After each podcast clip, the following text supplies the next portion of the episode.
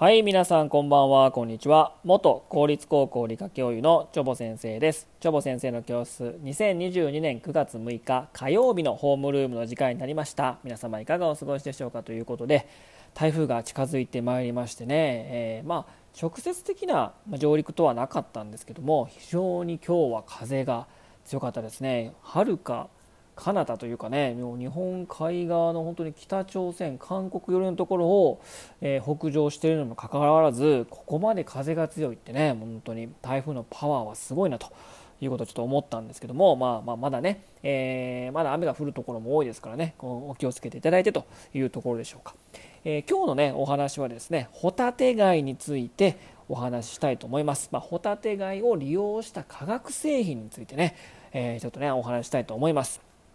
でまあお寿司とかですね、まあ、バター焼きとかですね、まあ、嫌いな方も多いと思うんですけど 貝はね、えー、まあ大人気の食材のホタテ貝ですよね。うまいですよね。うん。私はでも直接こうね直火で炭火焼きで焼いてパカッて開いた時にねあのバターと醤油をこう垂らすのがもう一番ね美味しいかなと思ってるんですけどもおまあ中身食べた後ね、まあ、貝の宿命と言いますかまあ、貝殻残りますよね。で貝殻ゴミになりますよね。でなかなかね炭酸カルシウムね燃えにくいしねなかなかゴミの処理にも困りますしで、えー、養殖の盛んなね青森県などでは大量の貝殻が山積みのままでちょっと社会問題にね、えー、なってたんですよ。でこのねゴミの山をなんとかしようと考えたね、えー、方たちがいらっしゃったんですね、えー、八戸工業大学の小山信次名誉教授。もう今はね退職されてるみたいですけども、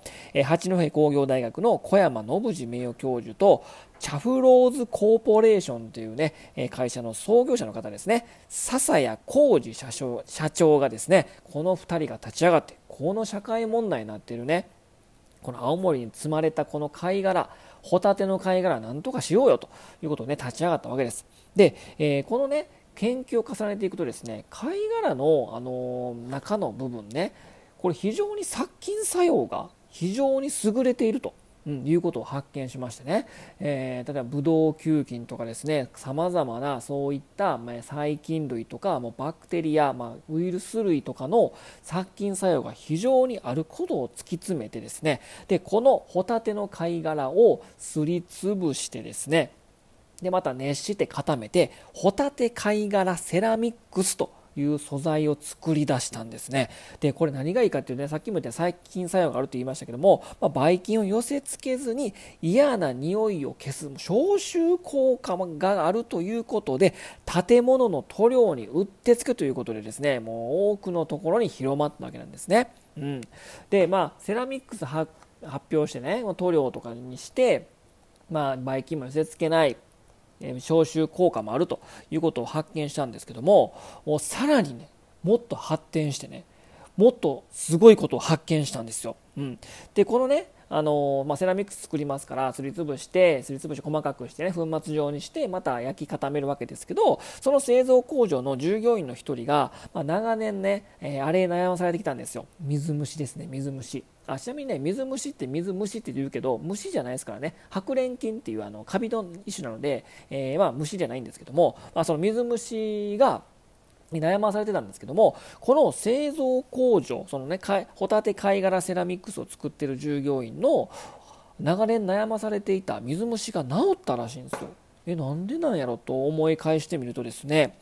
えー、このホタテ貝殻セラミックスね貝殻を粉にして、えー、非常に高い温度1000度以上の高温で焼いて作るんですけども1000度以上もあのかけてねこの高温で焼くからですね夏場暑いんですよね。で夏場の工場内は暑いので、えー、その従業員の方はですね水虫に悩まれてた方ね、まあ、裸足にサンダルで作業をしてたんですね。焼き、まあ、潰して焼き固めている時に。でこの、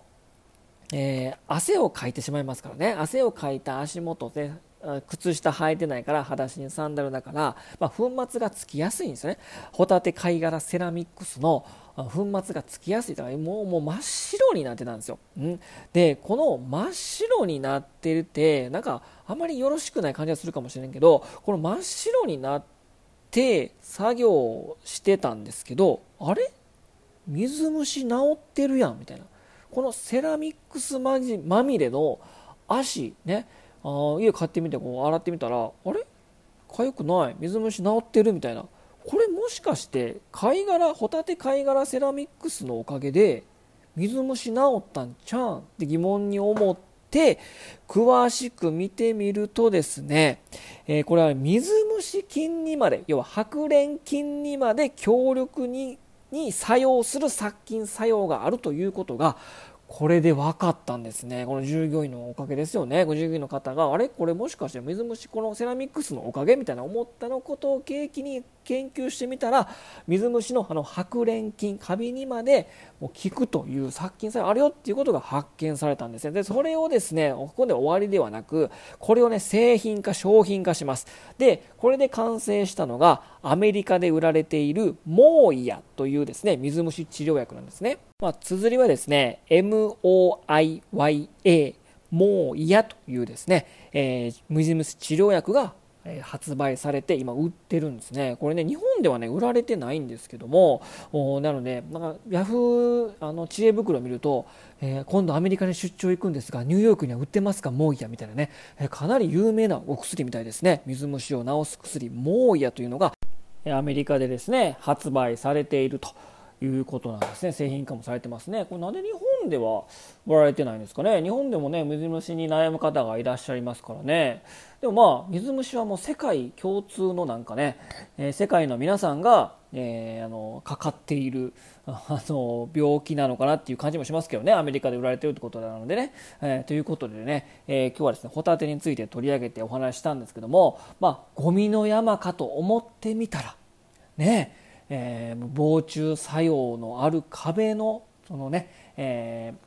ー、あの塗料にもなるしでしかも水虫にも効くということでねゴミの山が実は宝の山だったということですね。わかりませんね。これね、調べてみないとね。ということでですね、えー、もう身近なもの、これほんまいらんなとかいうものも、実はこれよく調べてみると、あ、こんなことができたんだ。こんなこんな作用があるんだ。こんな機能があるんだっていうものがねありますからですね、まあ、身の回りのものね、えー、注意深く見てみるとより何か面白い発見があるのかもしれませんね。ということでした。ということで今日はホタテについてお話ししました。それでは皆様さようなら。バイバイ。